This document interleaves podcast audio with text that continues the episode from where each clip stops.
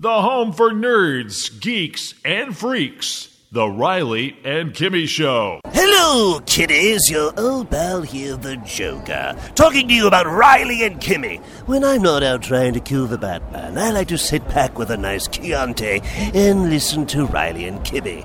I might kill them. The Riley and Kimmy Show. The Riley and Kimmy Show. Toys, movies, comics, and so much more. The Riley and Kimmy Show. And the more that you listen, the more that you'll know. The Riley and Kimmy Show. The Riley and Kimmy Show has made it. Can you believe where we made it to? I know. Wizard World. Yes. Fort, Fort Lauderdale. We went on a road trip. Our Batmobile took us to Fort Lauderdale to the Wizard World Convention. We are here, and I'm having the pleasure of talking to Victor Dandridge in the artist aisle. Hello, Victor. Why, hello. Now, you were here Friday, and I know you're going to be here Sunday, right? Uh, pretty much, yes. Uh, pretty much. Or you, uh, I actually have to leave early. Like they to, to fly home, I have to leave a little early. but you will be here Sunday, too. Oh, yes, so when we upload this tonight, people can still see you Sunday. Absolutely. Yes, woo! Now, Victor, tell, tell those who are listening who may not know what your background is and, and what you do. So I am called the hardest working man in comics. Um, I have my own self-publishing imprint, Vantage Inhouse Productions, which I've been doing. Uh, it'll be five years come the eighth of October, full time. Now, I noticed you're actually old school print. It's not digital. You, or do you do both? I do both. I mean, you have to you have to look at the market and, and actually support what is being asked for. But I like, forgive my, my saying so, Kimmy, I'm sorry, but I like reading comics on the toilet. So you have to have that physical presence. I mean, digital is cool, but You can't do that on the toilet with the digital. You might drop it. what if you do? And then, then your books are gone, and that's terrible. Exactly. exactly. And also, if there's you know a power outage, Right? what do you do? Then you've got nothing. But if you go old school, you never ever can't read. So when you get that survival kit ready, Right. you got to have the comic books, not the digital comic books, for the Daggone right. survival kit. Daggone right. I mean, we're talking graphic novels. I want big, thick editions because you listen. You could bash a zombie's brains in with a graphic novel. You can't do it with a Kindle. You'll ruin the Kindle. And you can start a fire if you need to. Exactly. Exactly. You and know. toilet paper. Ex- all, all of the above. You can only do that one time with the digital device. That's all I'm saying. Otherwise, it's over. so you are one who's actually done it. You know, I, I, I'm amazed by people like you and Kool As Heck who actually are. I mean, I've met some very gifted artists who say, "I'm going to do an independent comic book," and they never Yeah, do. yeah. Yeah. It's easy to say that you're gonna do it. It's something totally different to actually do it. In five years doing this. Yes, five years full time. I've never gone back to the nine to five grind. Um, I've been free of the mortal toil, as I like to call it. you're Yes. your own boss. Yes, and it's delicious. Now, what what influenced you? What caused the spark? What made you decide, "Hey, this is the path I want to be a, uh, you know, a sequential artist"? What what caused it? Oh my God. Okay, so it all comes back to the humble roots of I was a kid that didn't like to read when I was a child. Like I hated books. They were evil of the devil. And then they announced on the news that Superman was going to die, and I'm like, how You were does- happy? I, it was interesting. Like I was a pop cultural kid, right? Like I grew up in the '80s, and so I was peripherally aware of who Superman was. So the idea of a character like that dying, I'm like, how? How do you do that? Like, how do you kill Americana like that? I want to read that, and like I said it out loud. My mother overheard it, and she's like, "What was that?" And I was like, "Uh, did I cuss? Did I say something I wasn't supposed to say?" No, no, no. I want to. I want to read that. Can I say that? And she's like, "Okay." Okay, comes home the next day, stack of books. I've been hooked ever since. Were you drawing before that, or did that cause the spark to draw? it like in my memory that's kind of where the spark came from but family says no you were always drawing so i'm like okay i guess before i remember i was always you know pencil in hand but for me like it was it was a direct you know line i started reading books i started coming up with my own stories and obviously i wanted to draw those stories and so i got into the drawing aspect and then what makes it really great is i found out that drawing and, and art in general is a, is a family trait i have uncles that draw on both sides of the family and it's so wonderful um, and one uncle in particular my uncle mark um, took very very like special interest in my wanting to do this because he was one he was you know the youngest of seven brothers and he wanted to do that but he didn't never he he never quite got the encouragement to to do that move. And so he was really pushing for me to do it. And um strangely enough, when I was 11, um, he was he was killed. Uh, very horrible, you know, situation. It was one of those things where um, he was attacked and he, he was killed, and it was kind of a uh, Batman-esque vow. Get outta here. That I decided that I was going to be something in the comic book industry in his honor, and so Wow. here we are. He would be proud. Yes, that is yes. a cool story. Thank you, thank you. In fact, my very first, this is no joke, I kid you not, my very first fully self published piece that I ever did came out on the 17th anniversary of the day he died. Not even a Wow. joke. Not even a joke. That is really Yes, cool. yes. That was the universe was like, and here. And I'm like, you're right. This is exactly where I need to be. So this was, yeah, comics needs me. That was, that Well, was me. obviously, yeah. Your destiny has been fulfilled. Yes, and so this is you know where I am. I, I do this. Um, I've got uh, five wonderful titles out right now, comic book wise. We're actually we have a prose novella out as well, so we're not just tied to the comic scene. And dare I say it, we are working on other media projects as well. Pretty cool. Yes, yes. Now, where can your material be found? Is it uh, online? Can you purchase your stuff online? If, You know, are people listening? Can I link them to something? Absolutely, absolutely. Um, one of the easiest places to get most of my, my digital catalog is through peepgamecomix.com. That's comics with an X at the end. Um, this one is a very interesting site. It's one that's dedicated to promoting African American creators or Okay. creators of, of minorities. And um, it's started by Imani Latif, and it's a really cool platform, and I kind of give it some shine. Um, I'm not necessarily, you know, the most prolific in terms of, of claiming black creatorship, but that's definitely an outlet that I think is it needs a few more eyes to it. But otherwise, uh, definitely you know look for me at uh, vantageinhouse.blogspot.com. Uh, if you want books, I can definitely mail you copies because I love that kind of interaction. I will totally pen pal you if you do that. Um, I will write you a little note and tell you you know how much I love you and you're taking care of my kids and I appreciate it. Wow, no, that's pretty groovy. Now, what is the, the downside to getting started into indie? I know you don't want another competitor, probably, but let's face it, I have those artist friends out there. They're going, "Well, look at the sketch; it looks really good. Want to be great my comic book?" That never happens. I mean, what what is the the big thing besides doing it? You know, actually putting your foot forward. So it's funny that you say this because I actually teach people how to self-publish. Get out. I swear. Um, the the biggest downside is for people to have too high of an expectation of what it is that they're they're going to do their first time out. Well, they think they're Jim Lee. They think they're Jim Lee from Jump, and it's like.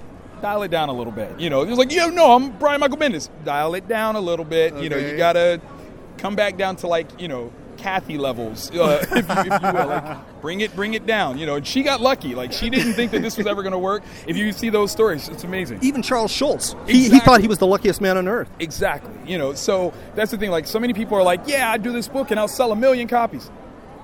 You'll sell maybe 20 of your first one. You know, keep your expectations low. And then if you exceed that, then it's definitely a win. But if you go in like, yes, I'm the next Robert Kirkman, prepare for disappointment because that's more than likely. And is it like you know baseball and like guitars that do it every day, regardless of you're getting paid or not? That practice, practice, practice thing. Oh my God, yes. Like I can't tell you how many arguments I've gotten into with uh, creators where I'm like, you know, when the, the whole basis of you know you need to pay people to do stuff. I'm like, technically, yes, that is a that is a great you know model to live by. But let's be honest, you should be drawing anyway. So you know, if it's a matter of you just con- you know constantly putting out content and you have content with purpose, that's even better. But you should be drawing, writing, creating something every day. There's no excuse. There's no reason not to. With the advent of the internet, you can put stuff up, get critiques from across the world. Create. Do it. Do it now. Now, are artists generally okay to critique other artists? I mean, do they give helpful, you know, uh, tips? Because in my industry, it's part of that theatrical world. It's not always very nice with somebody who's new coming into the industry. They're like, oh five years, this person might have my job, whatever." You might encounter people who won't be mentors, who have the talent and the gift, and they even recognize somebody has a gift, but they'll bypass that person or snub them or be kind of rude or tear them apart.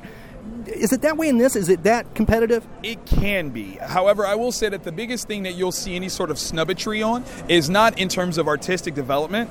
Artists are a dime a dozen in this business, so it's not a matter of how good are you; it's whether or not you understand the business. And there are plenty of guys that have that are high level that don't talk about the business level in order to keep other people out, because it's easy to get lost in this stuff. And the the business you know acumen that you have to have is high, you know, but that's not something that's readily talked about in this biz. You know, you hear page rates, but no one ever has a formula for how you determine what your page rate is or why you even have it or, you know, all these things are, you know, very interpretive and, you know, the guys that know are like, we'll just sit back and watch and maybe you'll figure it out, maybe you won't. Ooh, Yeah. survival of the fittest. Yes, yes. Wow, I thought that was only in my world. No, no, no, that's all over. That's all over.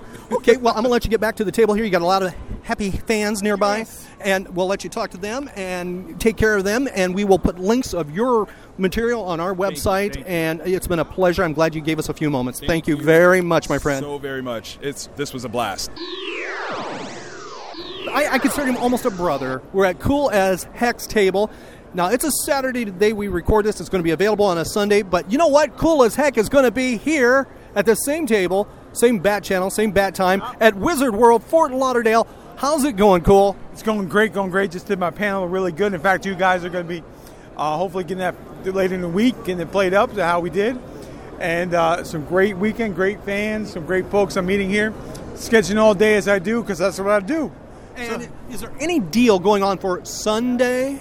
Oh, Sunday, Sunday, Raceway Park. I don't know. Um, yeah, come see me.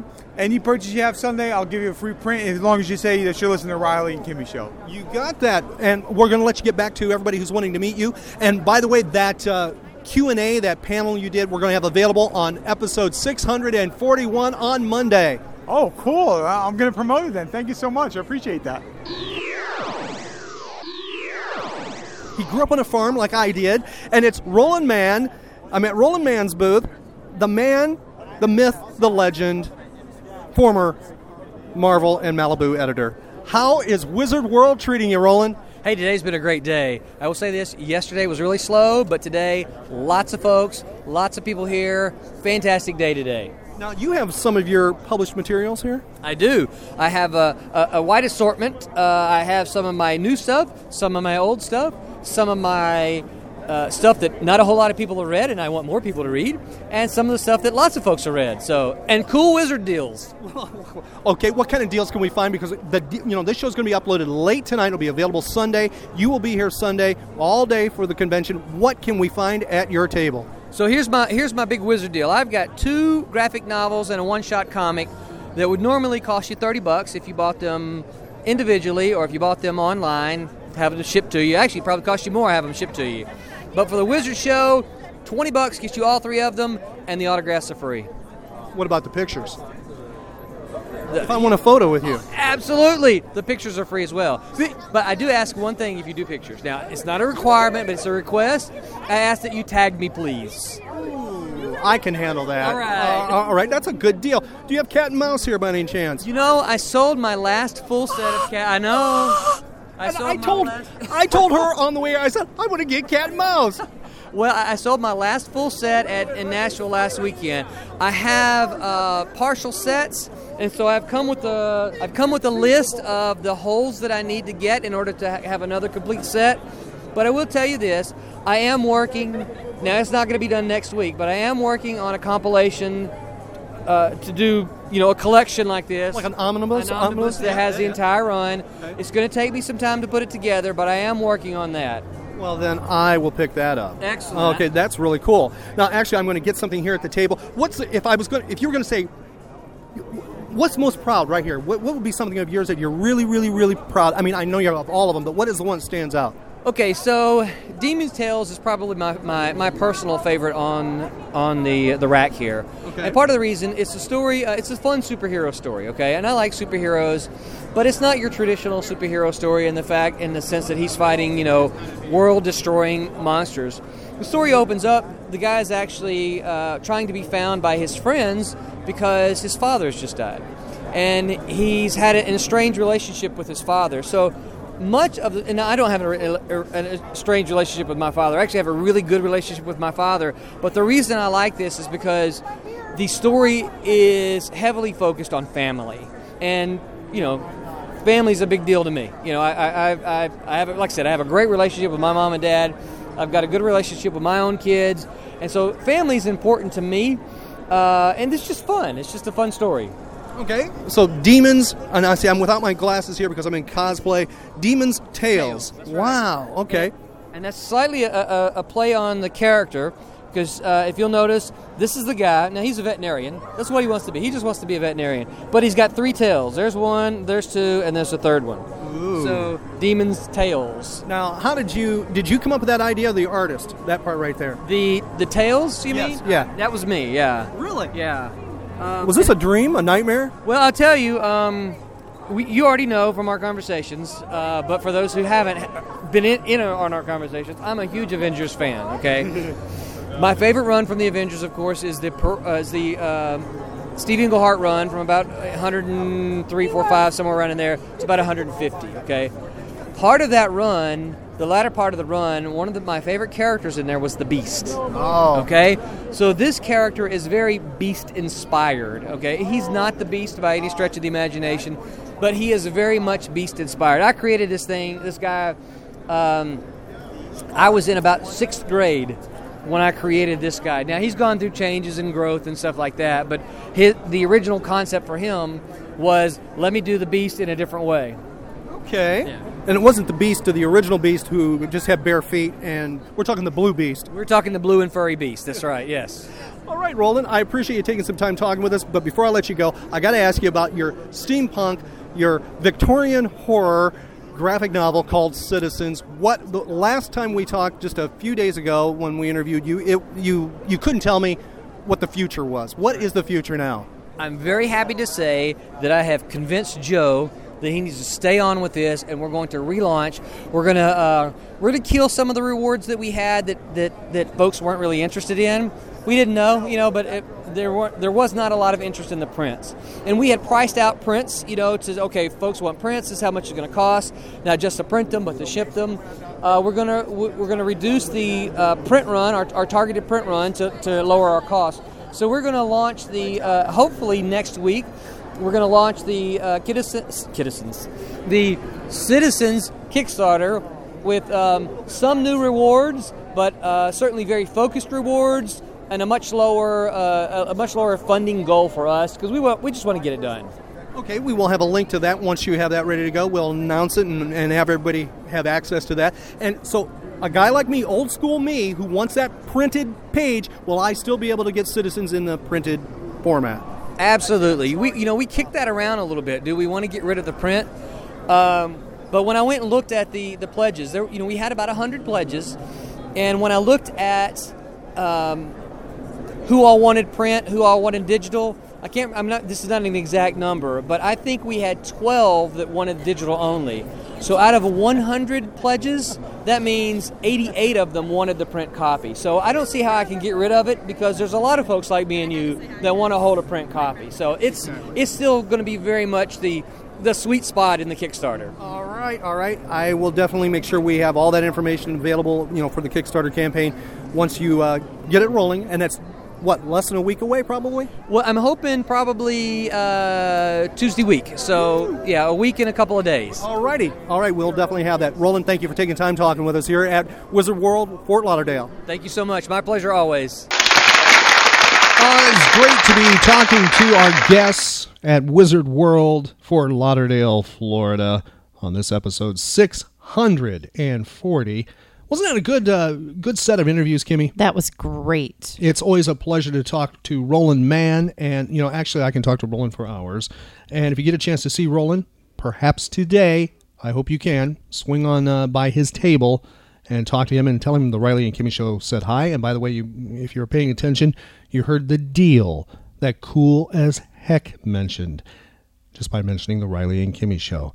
And Victor Dandridge, it was great to talk to him as well. What a fantastic individual. Mm-hmm. And we have links to all three creative individuals, all their uh, materials right on our website at rileyandkimmy.com. And by the way, please stick with the Riley and Kimmy show. Uh, you know, friend us or like us actually on Facebook and uh, follow us on other social media because we'll keep you updated on Roland Mann's project, his steampunk graphic novel, which is called Citizens.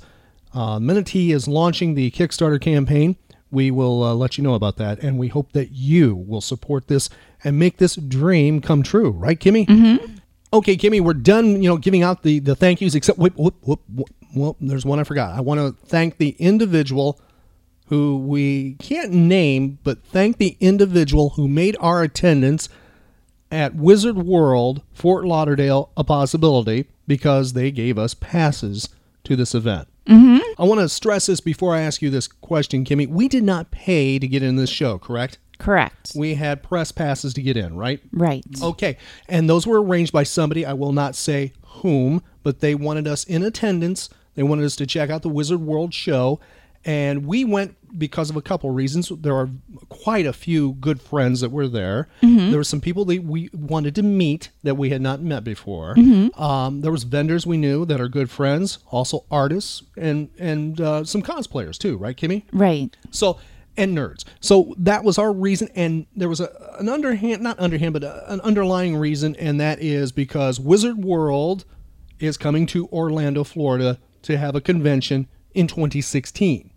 Right. So we're kind of curious what Wizard World was going to be like. Maybe give us an, a, you know, like a, a heads up what what to expect in Orlando. Now, Kimmy has attended a lot of conventions, various size conventions, and I'm going to compare, you know, probably Wizard World on par with MegaCon, mm-hmm. or that's what they want to be in Orlando. So my question for Kimmy is this: What did you think of Wizard World, Fort Lauderdale? Your experience there, and give it a grade. Oh, well, um, what's really struck me was how small. Really? It really uh, surprised me how small it was. Okay. And um, uh, it, just the attendance was um, a surprise.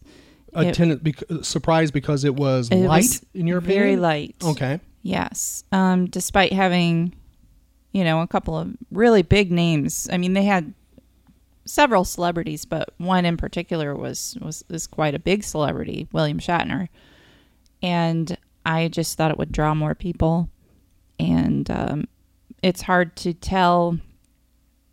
You know how how well. I mean, it it seemed to be running smoothly, but then there wasn't a barrage of people. It wasn't a huge crowd. So, Right. Right. But I mean- the people I did encounter were polite that with the with the convention. And the volunteers seem Mm. to know what they, you know, they, they were they were trained well. Yes. Um, and I want to point out Saturdays for those who do not go to cons and those who do know this. Typically, the Saturday of a three day con is the peak. It is the it is the if a if a con's going to be jam packed or a lot of individuals there, it's Saturday. It's going to happen. Friday generally lighter. Sunday's light compared to Saturday, but heavier than Friday generally. Because usually cons start late on Friday, like three o'clock, five o'clock in some cases. But you know that Friday's the light, Saturday's the heavy. To me, this felt like a Friday con. Mm-hmm. Uh, m- maybe even lighter than a typical Friday con, meaning a uh, you know MegaCon, meaning a Tampa Bay Comic Con.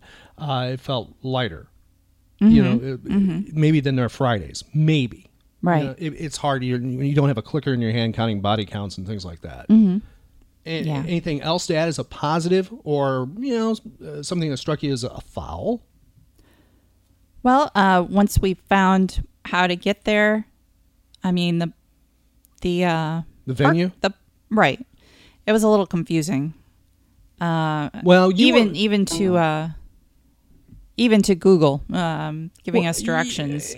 you were warned that ahead of time by uh, a good friend who is a vendor who does a lot of conventions. He said, "quote Get there early because parking at this location is a nightmare." Yes, but it was parking wasn't a nightmare. No, it, it was just how to get to the word, to be exact, if, you, if you're unfamiliar with it. um, I guess because we we got there early, and it didn't seem like a lot of people got there early. No. Um, but we we found parking quite easy, easily, and we parked.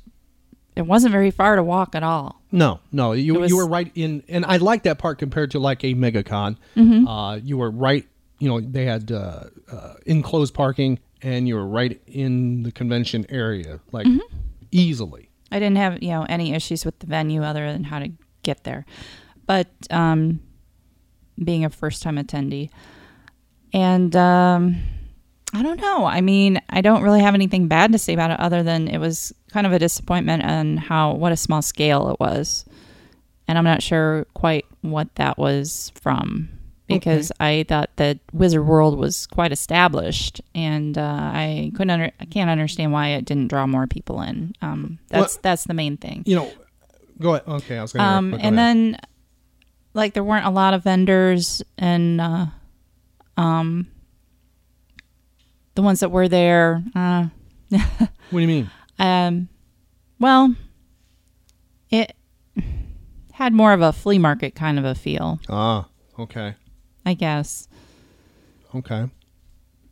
I mean, there were some some good ones, definitely, but um, yeah, it was kind of an odd convention. Well, I talked to you know some of our very good friends. Will not name them, and the ones I talked to about this have attended um, Wizard Worlds before, and one of them stated that this was a typical Wizard World show, Okay. and he attended some recently. The other one had attended recently, said the complete opposite. Said this was a, in his opinion, a downsized version of what he typically encountered at other of those. Okay. Now, I don't know which one's, you know, accurate there. I have no idea. Okay. Now, I guess the big question is this, Kimmy, if you'd actually shelled out money, your own money to go to this convention outside of gas to drive, which we did. We did not fly. We did not take train or bus or hitchhike. We didn't do the hobo thing. If you had actually, you know, uh, take that part out, you know, the expense of the travel part, but if you actually paid for gate to get in for a three day event, because you typically want to go three days, right? Would you have been happy to have paid what the admission price was? Absolutely not. Really? It, it, it would not have been worth the admission, and I would have not gone back. I, I it would have been just a. It's it was a one day convention. Okay. Well, see, for me, I have friends and stuff that go to them, and you know, they may be appearing as you know a vendor, or not appearing, but being there as a vendor, or there as a uh, artist, or writer, or you know, in some other capacity, performer. Uh, so I might be more inclined to go, you know, want to go, I guess, than you would in that case. Okay. You know, um, compared to Tampa Bay Comic Con, Oh no, no. Um, you like Tampa Bay Comic Con? Tampa Bay. Oh, okay. All right. So, Kimmy, what would you say right now if you had, let's just pretend, and they're not listening, let's just pretend that Wizard World is listening to you right now. And what would you suggest for them for Orlando, Florida? Because they are coming in in Orlando, Florida. What's what is something you would suggest? Is there anything you would suggest Um. off the top of your head? Wow. I know I'm catching you off guard with this, but I wanted that first, you know, that first thing that go blah that would come out. I don't have any really advice. It's just a smaller con than much smaller con than I ever expected. Okay. And I don't know how you fix that. All right, you know, and by the way, when Kimmy was talking about, uh, you know, uh, a big name celebrity, to give you an example, the time, and it wasn't every time. I know this probably changed later, but you know, uh, we've talked about MegaCon as an example, and the reason I am is because Wizard World is coming into Orlando, and you know, uh, Mega that's MegaCon City basically, and we have noticed with celebrities. On a Saturday, a name celebrity, all right, and whether you know, let's just use Shat mm-hmm. or or somebody else from Star Trek, mm-hmm. you know, Patrick Stewart is an example. People would be lined up very early, in line in the autograph table, ready to go. Mm-hmm.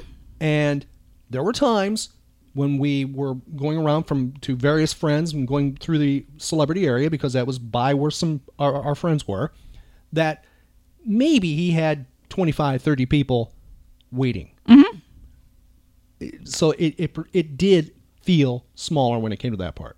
Absolutely. And the only other thing I would say is, you know, and I, I think they were overpriced. Really? Mm-hmm. Okay. All right. Well, that that is Kimmy's view. That is her opinion. I mean, the admission and Okay. Well, that that's Kimmy's Okay. opinion there, and not reflective of anybody who is a follower of the Riley and Kimmy show. That was Kimmy's opinion, right? okay. All right. Thank you for that, Kimmy. I hope I didn't put you on the spot there. I, you, you know, you, the lamp is now being taken away. I'm sorry that you might have felt like you were being, uh, you know, questioned on Dragnet or something. You know, I, I, I deeply apologize for that. By the way, uh, we will have an interview. Uh, it's not actually an interview. We recorded with permission uh, uh, a Q&A, or actually a panel that Kool As Heck did.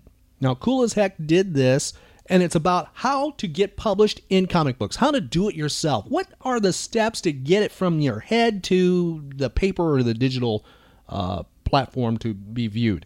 And it is fascinating, regardless if you are really wanting to do this, or maybe you're kind of thinking about doing it, or maybe you know somebody says, "Oh, I got some great art here, and I'm going to make a comic book someday." Well, this might, you know, give them that push to make that comic book a dream. And why this is so cool to listen to, pardon the pun, because it is cool, is Kool As Heck is going to be appearing. Now it's less than a week away as we upload this show, and it's available on Sunday. Coming up next Saturday, October 10th, in Melbourne, Florida. Now, if you are in the, by the way, if you're in the Fort Lauderdale area, this is really close. In the Melbourne, Florida area is Viera Comics, brand new comic book store. Matter of fact, I can personally say, and so can Kimmy, it smells new. Because after we left Wizard World, we went trekking north to our Bat Cave, and after we did a pit stop, because Kimmy had a rumbly in the tumbly, as they say, and she had to had to fuel up. Uh, we went to Viera Comics, and w- it was our first time actually there, and it smells brand new. Oh, yes. Yes, it smells new. It looks nice. It's beautiful, Yes, it is. and it's very nice and uh, a very uh, family-friendly environment. I, I, I mean, let's face it. There are some comic book stores out there that you know you might say I don't want my little ones to go to. Well, you don't have to worry about that with this at all. It's definitely not a clubhouse environment going on. Uh, you won't be ignored when you come in the door, and you won't be hounded to death either. Yeah, so it, it's got that pleasant kind of environment definitely going on Yes, it does. and a lot of new smell, a lot of new stuff, and stocked up with some Star Wars stuff too. I noticed that. Did you notice that? Yeah. I, I mean, that was really cool. Mm-hmm. And You like- were eyeing it. Yes, I was. I think uh, maybe in uh, less than a week, uh, something might be going home. I saw. Mm. And Kimmy, of course, went right for the pop vinyls, and somebody came home. Found me a Snoopy. Yeah, and Woodstock. Don't forget Woodstock there. Yeah, he's Snoopy. there too. Yeah, Snoopy and Woodstock. A lot of nice things are there, but Kool As Heck will be there too. That's right, and he'll be bringing his uh, his supplies to sketch. He'll also have prints, and he and the cool thing, he actually has comic books. Yeah, he's published. He has his own independent comic books right there, and he will. By the way, if you have a portfolio or you know somebody who does, maybe maybe a child of yours or a, a brother, a sister, or a relative or a neighbor, uh, bring them to this event because you can talk to Kool and he will give advice, and it, you don't have to worry about it. It's not going to be harsh or anything like that. It, he's he wants he wants newbies to to get into the craft, to hone it, to to share their dreams. And he he's a rare animal in my opinion, and you can definitely learn from Kool. Uh, he, you won't be intimidated by him. He's fun. He's funny, uh, and he works with people very well. Matter of fact, one of the best artists I've ever seen in working with individuals. Because unfortunately, one of the downsides to being an artist is a lot of them work alone and they, they just don't meet a lot of people or are comfortable around that environment. He is.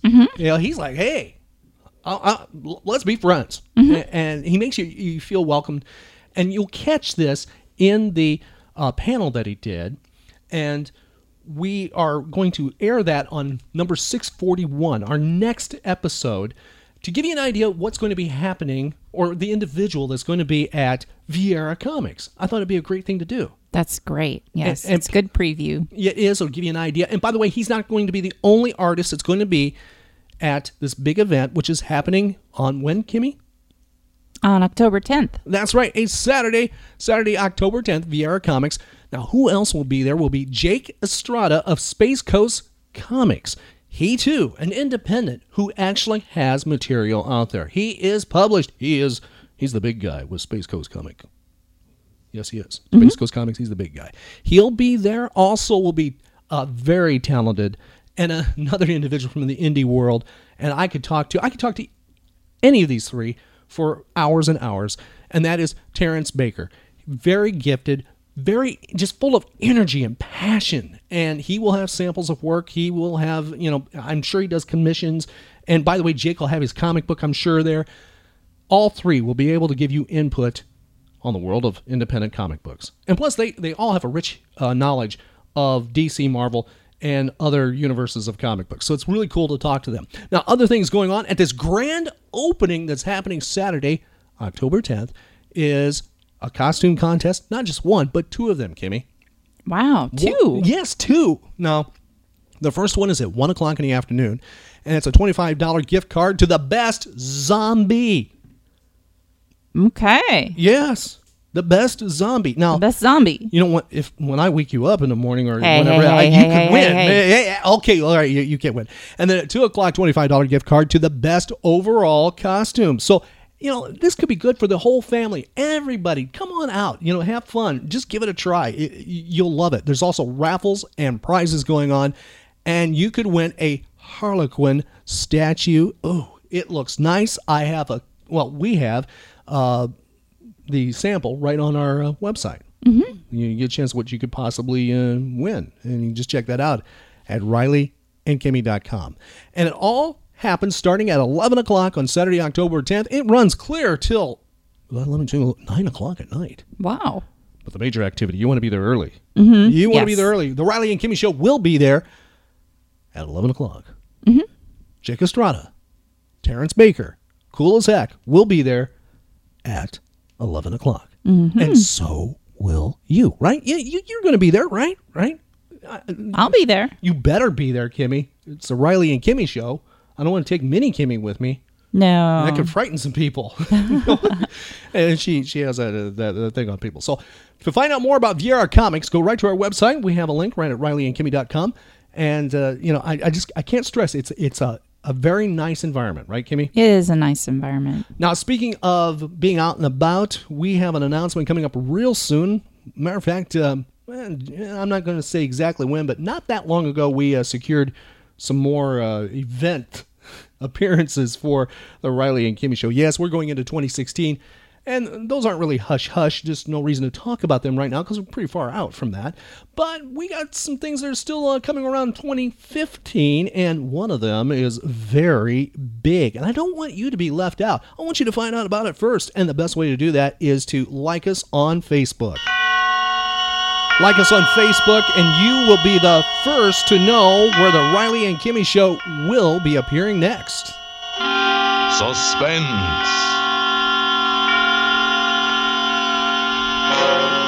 Yes, like us on Facebook, and you'll find out first. That's how we announced Viera. Where we're mm-hmm. going to be at Viera Comics. It was right on Facebook. So, like our Facebook page, you can find social media links right on our website, which is rileyandkimmy.com. Now, Kimmy, I have a big question to uh, throw out to you. Are you ready?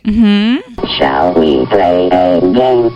Are you ready to play a game? I am. It's time for Nerd Trivia with Kimmy. It's a Sunday, October 4th, when we upload this show. We're moving over to the calendar. Let me flip my ancient calendar over. Okay, we now are at October 4th, a Sunday. Now, Kimmy, here we go. It was on this date in history the first actual work of carving began on Mount Rushmore. Give me the year.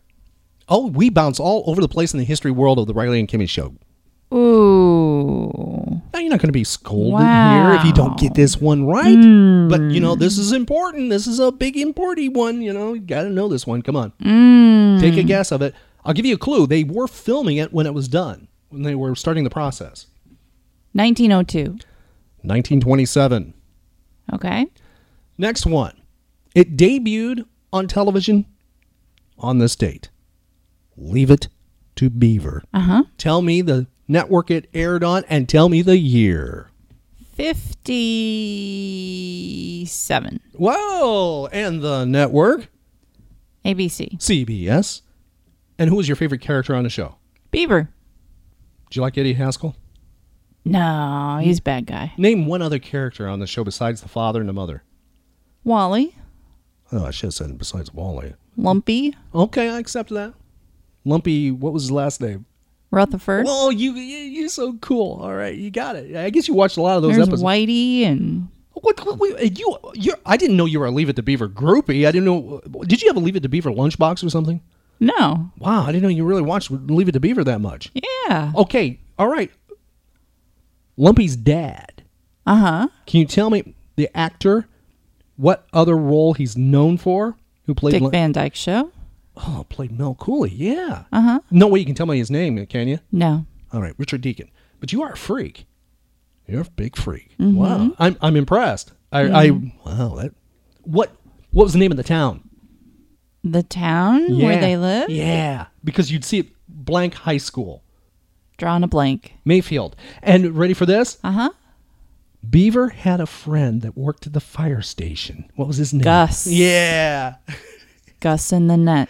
Oh, Gus in the net. Kimmy is Gus in the net. All right, Kimmy, we're moving, we're moving we're moving we're moving away from pop culture, but it, it did influence pop culture and it influenced uh, actually entertainment because it would accelerate things known as satellites and stuff like that. It was on this date in history the Soviets launched a satellite into orbit around Earth. Can you tell me the name of that satellite and tell me the year? Sputnik. That's right, name of the year. 76. I will let you correct yourself. Think about that. The first satellite, 1957. Okay. And now moving over to sports because you are the sports freak of the two of us, okay? Okay. You're the one that actually knows the difference between a basketball and a football. I don't. All right. It was on this date in history the first World Series to be played west of St. Louis began in Los Angeles, California. Give me the year. Hmm. 42. 1959. It was on this date in history that Janis Joplin was found dead of a heroin overdose at what age and what year? 27. Very good. And what year? Yeah. Um, 1967. 1970. All right, moving over to celebrity birthdays, notable birthdays, some of them no longer with us. President Rutherford B. Hayes, Kimmy, born on this date in history. Tell me what number of president he was. Okay. Um, You know it's not number one. I know it's not number one. Okay. I know it's um Who was 16th? that's Lincoln. All right, there. Go from there now. You can do it. Number 20. You what was the number you say? 22. What was the number you? What, what number you? Uh, I heard two numbers there. Pick one. 20. Number twenty. She misses it by one. He was number nineteen. Kimmy. No, okay. All right. Charlton Heston was born on this date in history in 1924. He died what year? 98. 2008, at the age of 84. Okay. Susan Sarandon is celebrating a birthday today. How old is Susan Sarandon? 102. Ooh, you missed it by a little bit there, Kimmy. What you actually think Susan Sarandon is 102 years of age? Uh 75. Really? yeah. What's your answer? Is it 75. or is it 102? Which is it? 75. You're going for 70. I'm sticking with it. You're sticking with 75. You say 102 is not it. Right. You, do you want? Hey, do you want to go to 103, 104? No. Uh, you, you you know you want to stick with what was it again? 75. All right, that's wrong. She is 69 today. Okay. And you could tell her you don't look a day over 102. Jeez, Kimmy, that's mean. All right, here we go. We're moving over to one more here on the celebrity birthday list. I'm kind of afraid to ask you this I, one. I know you like her so much that it's I insults have, you. I have no feelings towards Susan Sarandon one way or the other. I mean, she's not on my hate list or my love list. Susan, wait, wait, what planet are you on? Okay, here we go. I, I actually hate to ask you about this one, but here we go. Eh, Tell me, is this one 105 or 100 in the 100 year old bracket? Here we go. Alicia Silverstone is having a birthday today. How old is Alicia Silverstone? You know, she played Batgirl. 46. Hmm. No, she's 39. Okay. Ah, boy, Kimmy, 46. I'm surprised you didn't say she was 94, I think. All right, wrap it up. Celebrity birthdays there. But something else happened on this date in history we uh, held off, but I'm going to ask you it right now. You ready? Here we go. It was on this date in history the comic strip Dick Tracy made its debut in the Detroit Daily Mirror. Give me the year Dick Tracy made its comic strip debut. 45. Oh, Kimmy, shame on you. 1931. Okay. And almost instantly became big on radio. Very short period of time. Became huge, which is kind of interesting because one of the things is Dick Tracy was big before Superman was in the comic books. He was established on radio. Kids would run home to listen to uh, the secret decoder messages and things like that, and you know all the. Yeah, he, he was just big, and and actually started you know merchandising and things like that too. And Dick Tracy was a major influence. Matter of fact, I'm not going to say Um, I was at a certain store in the past uh, uh, week that uh, has books, you know, and stuff like that, old books, and they had a Dick Tracy history book, and I held it in my hands. I almost got it, and I want it now. I- I'm going to go back and get it Okay. unless somebody already grabbed it. It because it, it was uh, you know a biography on the person who created Dick Tracy, and it talked about how he changed over the course of time. Not Dick Tracy actually changed, but he, what the cool thing was the the you know he was innovative. He had the the wristwatch radios way ahead of you know technology and used technology. You know Tracy used it wasn't just fists and firearms and things like that. It was the brain and stuff like that. And he had this rogues gallery of freaks, which let's face it, it influenced Batman. It did. Mm-hmm. I mean, he had the you know flat top and all the.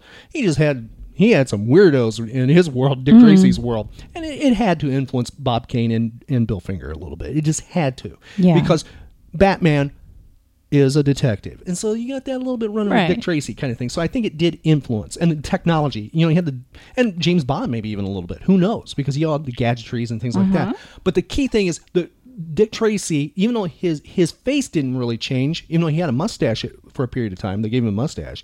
Um, the creator did, but he eventually got rid of that. Uh, he advanced with the times and he stayed a little bit ahead and you know it, it's pretty cool he didn't just say well we're going to leave him frozen in this time frame really he, he adapted and things like that Okay. unfortunately we had we haven't really seen that translated to film or or, or uh, uh, TV.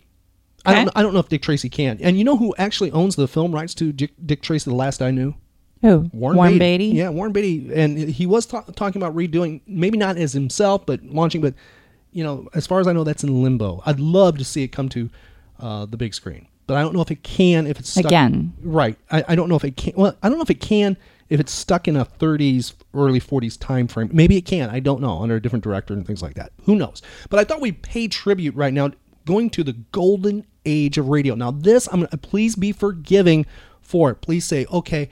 It wasn't recorded with the best technology because let's face it. Back in the the episode we're playing is 1938. It was before Superman. This is before Superman that this aired in households. Superman Wow. was not a comic book yet. Wow. Yeah, think about that.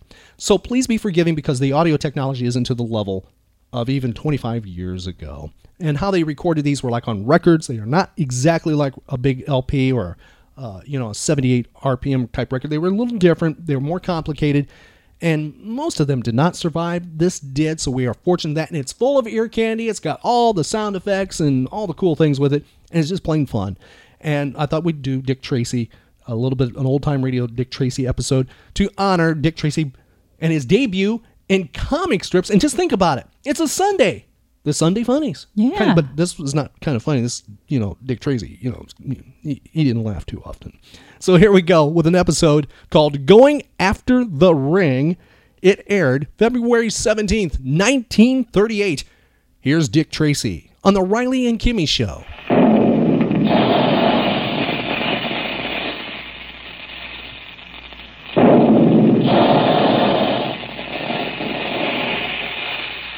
Calling all adventure fans, calling all Dick Tracy fans. Stand by, Dick Tracy is on the air.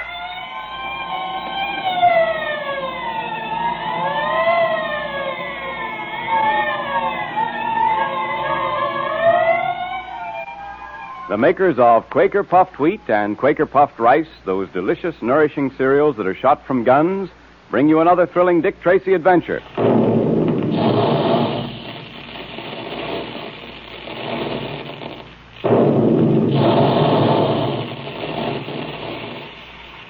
That's the way the big guns in the Quaker plant sound when they're making puffed wheat and puffed rice.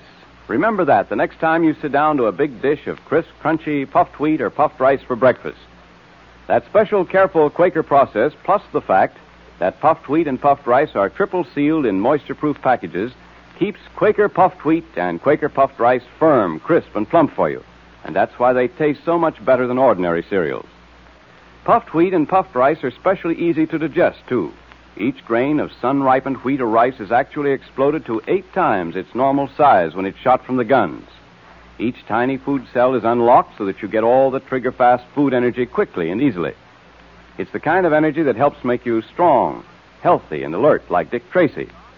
So join the thousands of happy puffed wheat and puffed rice fans. And if there isn't one of those famous red and blue packages in the pantry now, be sure to remind Mother to ask the grocer for some Quaker puffed wheat or Quaker puffed rice. And remember, there'll be a secret code message today, so have your pencil and paper ready. The black pearl of Osiris, Belonging to an Egyptian society dedicated to the worship of the ancient god Osiris, is desired by a band of thieves and murderers. Dick Tracy has concealed the pearl in the secret compartment of a mysterious ring given to him by byTik of the cult of Osiris, who told Dick it would bring him good luck. In our last episode, we heard howCk,At, andUnior, while dining in a restaurant, suddenly realized they were surrounded by henchmen of the murderous band. I've noticed,At, that we're being watched. Four different tables around us. Certain shady looking gentry have not taken their eyes off us. Don't look up now. No, I won't. What do you think we ought to do? Well, I'm trying to formulate a plan. We're undoubtedly after the ring and the Black pearl. Yes, yes, we're surrounded, Pat. I can see that now. We've got to do something, Dick. I'll say. Get ready for trouble. We're going to have plenty of them. We try to leave this restaurant.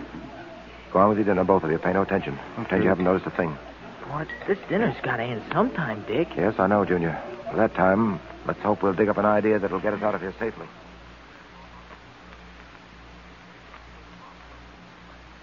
Ah, that was good coffee. Finished, Pat? Yeah, I'm finished. I'll tell you one thing, though. I certainly didn't enjoy my dinner the way you evidently did. I didn't get much fun out of this food either. Gosh,Dick, I don't know how you do it. We're surrounded on all sides by the these men, and you calmly eat your dinner. And enjoys it, too. Well, why not? Nothing could have happened until we were finished, ready to go. Look, Dick, five or six of those guys are going outside. Yeah. Yeah, they see we're through with dinner and that we'll be going out any moment. Well, shall we go? Into the hands of that welcoming committee out there? Uh, could we have some more coffee? I really feel like having another cup. Pat, it'll keep you awake tonight. Unless I'm mistaken, you'll have plenty to perk you up in a few minutes. Gee, Dick, aren't you worried at all? Well, I'm trying not to be. If you try hard enough, you know. Here, I'll take the checks. Come along. Cashier's down this way. Two twenty-five out of five. Here's your change, sir. Thank you. Hey, look.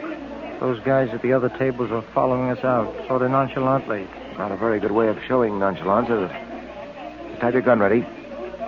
Junior, I've taught you how to stay out of harm's way if anything happens. See that you do it. No, no, not me. I'm going to stick to you,Dick. You'll do as I say.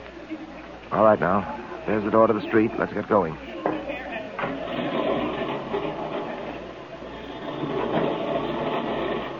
Well, there's the car. Yeah, and a couple of fellows leaning against the fenders. Come on. Uh, just a minute, buddy. Just a minute. This your car? Yes. Do you mind? Maybe you don't know it, buddy, but this is my private parking place, see? I usually parks me car here. Well, that's very interesting. Step aside, please. Wait a minute, wait a minute. Where do you think you're going? What's the matter,E This guy getting tough? Yeah. Looking for a paste in the jaw. So happens I wasn't looking for anything. However, I see that you very possibly are, and so. Oh, hey, you can't do that. Well, get, get in, Pat. Junior, quick. Come on. Uh, get him, boys. Get him. Here they come,Dick. Let him have it, Pat. Oh. Keep behind me, Junior. That's for you, featherweight. The ring, Digger. They're trying to get the ring. Keep slugging and stop talking. Okay. Get him, get him, you guys. The cops, they're coming,Dick. Yeah. Swinging kind of wild, aren't you, big fella? Here's the way to do it. Run, you guys! Run! It's the cops! Jesus! They're running away, Dick. So I see. Well, they're taking a few of our souvenirs and their jaws. Hey, hey, what's been going on here? Street fight, eh? Well, we'll soon... Hello, hello, Donovan. Lovely evening, isn't it? Tracy, well, what the devil All right, is he? Donovan, it's all right. Uh, the boys are chasing those rascals. They'll bring him in all right. Good. Meantime, I've got hold of someone's coat. I grabbed one of those yeggs by the collar, and he slipped out of the coat, leaving it in my hands. I wish we had gotten the fellow in the coat. Perhaps we will, Pat. Oh, Dick. Oh, great Scott, Dick. What's the matter? Your finger. Look. The ring. The secret ring of Osiris. It's gone. Gone. Gee, then so is the Black Pearl. Oh, they got it. They got it after oh, all. Oh, no, no, no. They didn't get it, Pat. Because you see, you have it. I have it. Now listen, Dick. This is no time for gags. Feel in your pocket. The right-hand pocket. Huh? Let me see. Well, well, I'll be a cross-eyed owl. It is the ring. How'd it get in my pocket? I put it there. I slipped it off and put it in your side pocket. I knew they'd try to get the ring. They were sure I was wearing it. I didn't think they'd suspect you. Yeah, that certainly was fooling them, all right, Dick. Two of them made for the hand that was supposed to be wearing the ring. I'm uh, afraid they were a little disappointed when it folded into a fist. Yeah, I'll bet they were, Dick. If only we knew where we could get our hands on that gang. If we had some idea of their hideout. We do have, Pat. Or rather, we will. What do you mean? We've got the clue we've been looking for. And now, once again, we can take the offensive. I much prefer it as a fighting move to watching and having to be on the defensive. What is the clue you're talking about, Dick? This coat, Pat. The coat I took away from one of those gangsters. Well, I don't get it. How can a coat help us find the gangster's hideout? Well, of course, I'm not sure it will, but I'm going to have a try.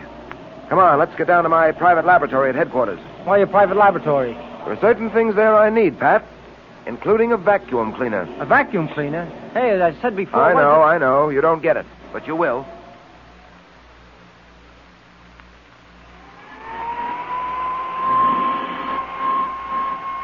Say, Dick, what's the point of going over that coat with a hand vacuum? Yeah, come on, let us in on it, will you, Dick? Why all the little piles of dirt you put on the table? Why don't you put them all in one big pile? Well, you see, Pat, each one of those piles of dirt is labeled. Now, this pile here came from the right hand pocket of the coat. Yeah? This one came from the left hand pocket. This pile here is the dust I took out of the back of the coat.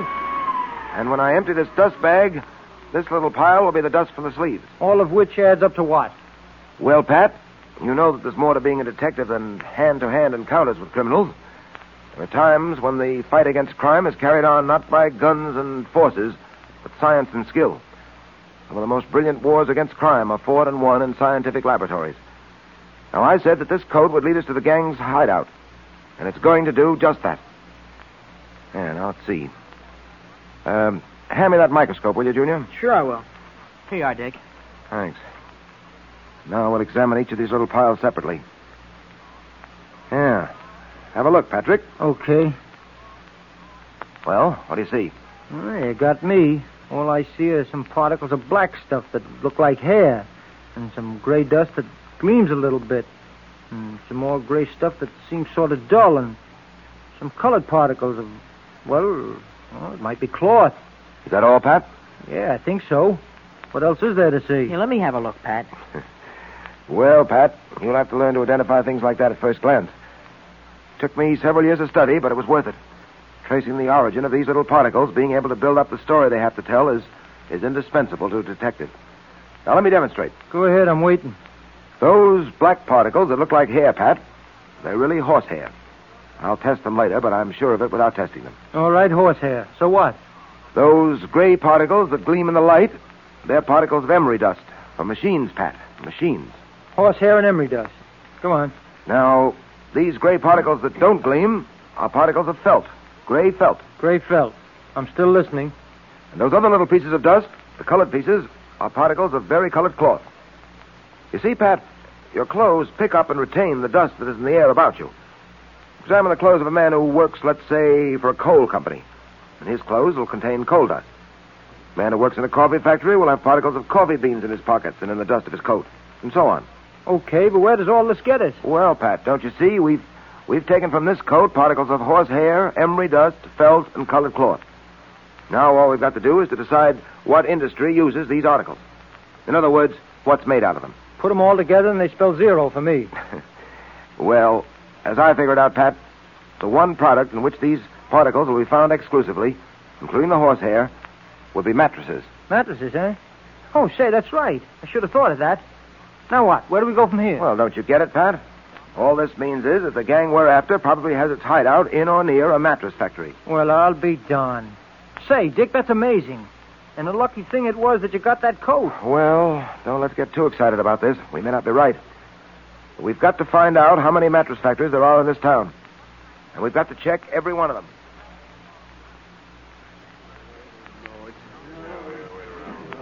But it's getting pretty late, Tracy. How long do you intend to stay at headquarters and keep these men here? We'll have to wait until I hear from Pat. We've discovered that there are only three mattress factories in town. There are three squads out now. Pat's in charge of the squad on Clay Street, And he's going to report back to me the moment he gets what we're looking for. And what are you looking for? Proof that one of those factories is being used as a hideout by the gang we're after. Factories are being watched very closely. They're supposed to be shut at this time of night. If the boys see anyone prowling near one of them, entering the building, they'll know that that's the one we want. Uh, will Pat telephone? Yes. I've told him to use the code. We're taking no chances on a slip up. Uh, swell idea. Well, Tracy, I hope you're right about this mattress factory business.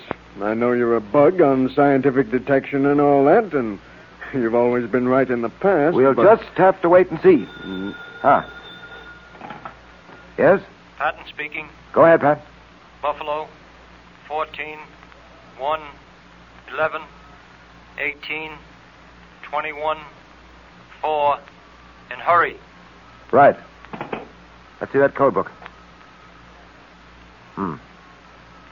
Buffalo, 14, 1, 11, 18, 20. Wait a minute, that's the end of that word. Buffalo, 14, 1, 11, 18, 21, 4. Ah, just what I've been waiting for. All right, men, let's get going. Is Dick Tracy on the right trail at last? Will he bring the thieves to justice? And what was the code message that Pat sent over the phone? Well, you'll know in a minute because it's time for our Dick Tracy Secret Service Patrol meeting brought to you by the makers of Quaker Puffed wheat and Quaker puffed rice. Those two specially delicious, specially nourishing cereals that are shot from guns. Okay, Junior. The meeting will now come to order. So get your pencil and paper ready, patrol member, because Junior is going to repeat the secret code message that Pat sent Dick Tracy today. Are you all ready? Here's the message. It's Buffalo, 14, 1, 11, 18, 21, 4. Better repeat it, Junior, so all the patrol members are sure to get it. Okay, Mr. Quakerman. Are you ready, members?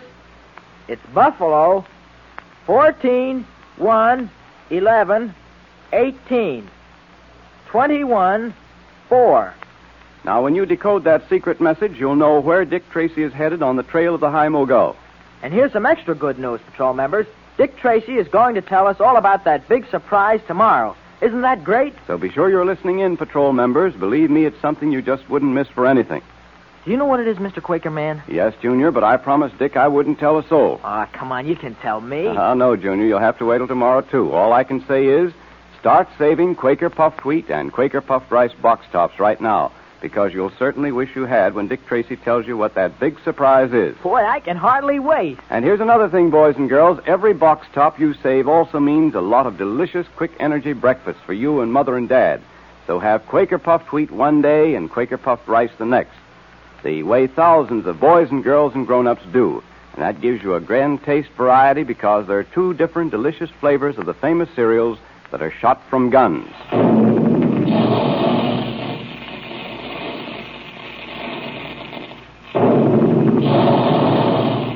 There go the big guns now to remind you to have your delicious, nourishing puffed wheat and puffed rice breakfast regularly so that you get lots of that same kind of trigger fast food energy that keeps Dick Tracy so alert.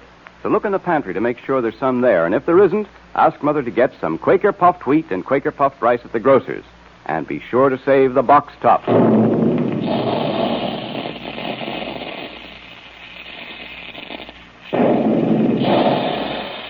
Calling all adventure fans, calling all Dick Tracy fans. Stand by for another exciting Dick Tracy adventure tomorrow at this same time. That is all.